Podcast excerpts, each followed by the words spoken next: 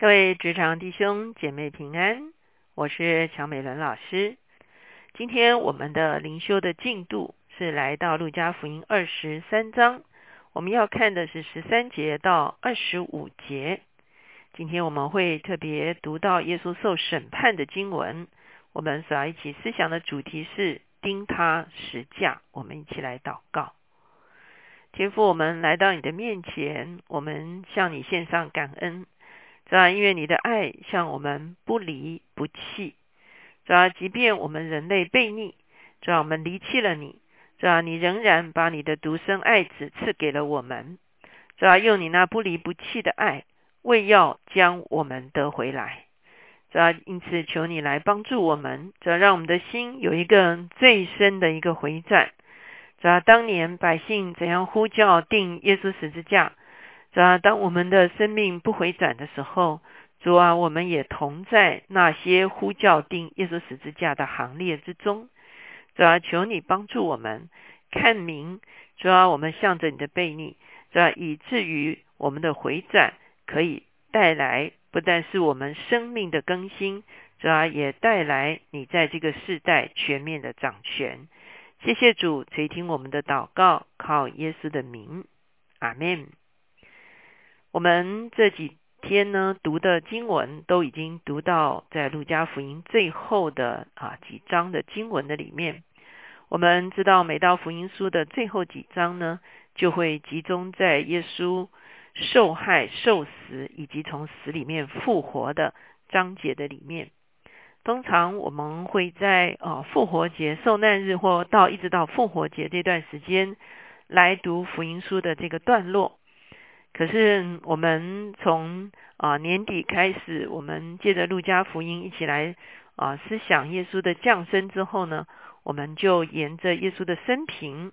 我们看见他怎么样宣告上帝的国已经降临，他怎么样借着一病赶鬼来彰显上帝的国度，他怎么样借着他真理的教导来把上帝国度的律刻画在人的生命中间。一直到我们看见他被那个世代所拒绝，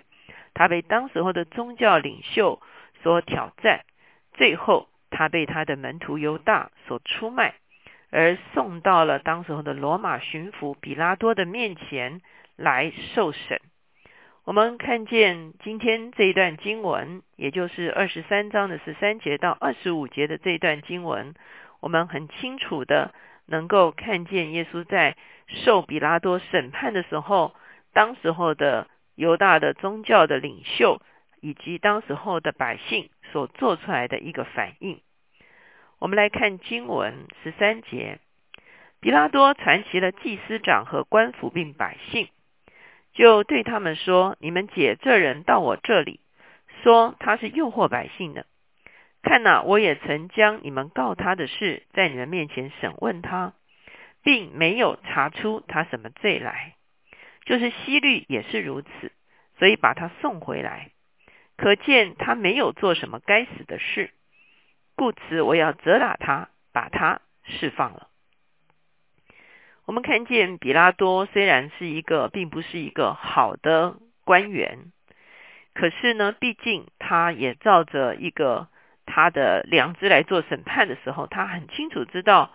其实耶稣并没有犯该死的罪，哈，所以他把这些控告耶稣的犹太的啊这个宗教领袖、祭司长还有长老叫过来，告诉他们说：你们说他犯了死罪，可是呢，我已经查了，他并没有啊聚众叛乱，哈。其实他们送到比拉多这边来呢，就是控告耶稣说自己是犹太人的王，这等于是一个政治的罪，是一个叛乱罪，所以他们希望借着罗马政府的手来杀害耶稣。可是比拉多说，我没有查出他有什么罪来哈，即便我把他送去给希律来审，希律也把他送回来，也是说他没有做什么该死的事情。他顶多是在宗教上面跟这些宗教领袖有啊意见相左而已哈，所以不是该死的罪。我们看见比拉多如此惧怕，其实还有一些原因。我们如果翻到马太福音的二十七章的时候，我们就看见比拉多其实他的妻子曾经来警告他，在马太福音二十七章的时候，正坐堂的时候，他的夫人打发人来说：“这一人的事，你一点不可管，因为我今天在梦中为他受了许多的苦。”好，所以我们会看见，当耶稣受审的时候，比拉多的妻子感受到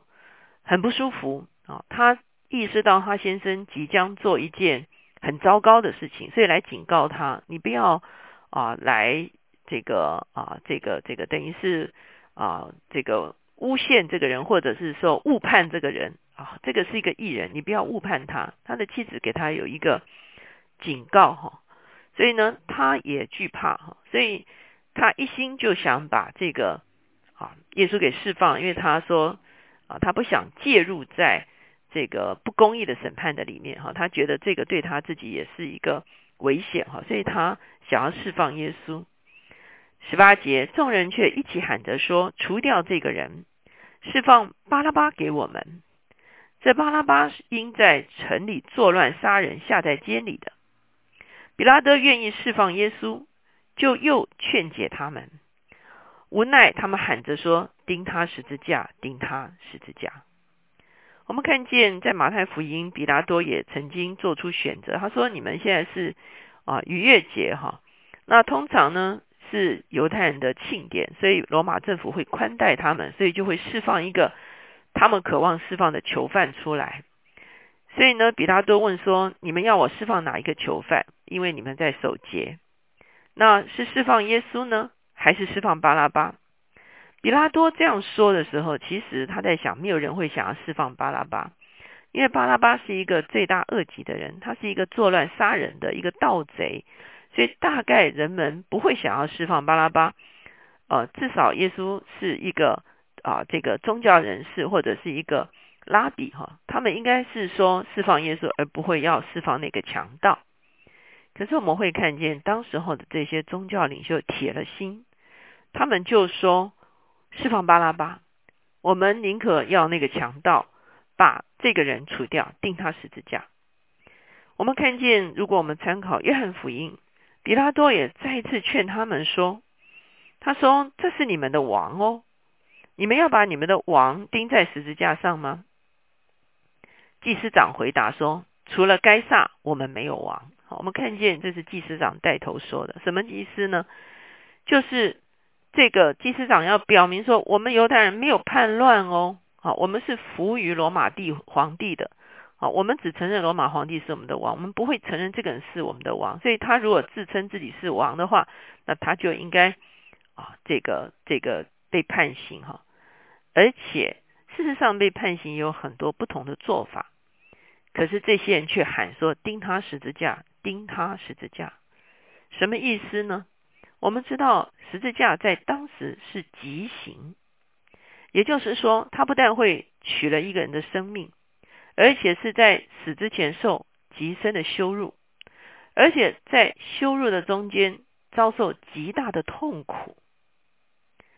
很多人告诉我们说，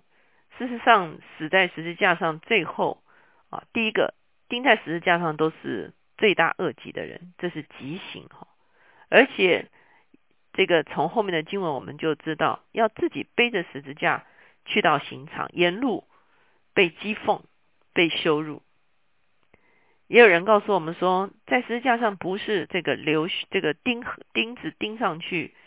哦，钉子钉上去挂起来的时候，其实继续展示给别人看呢，那也是一个很大的羞辱。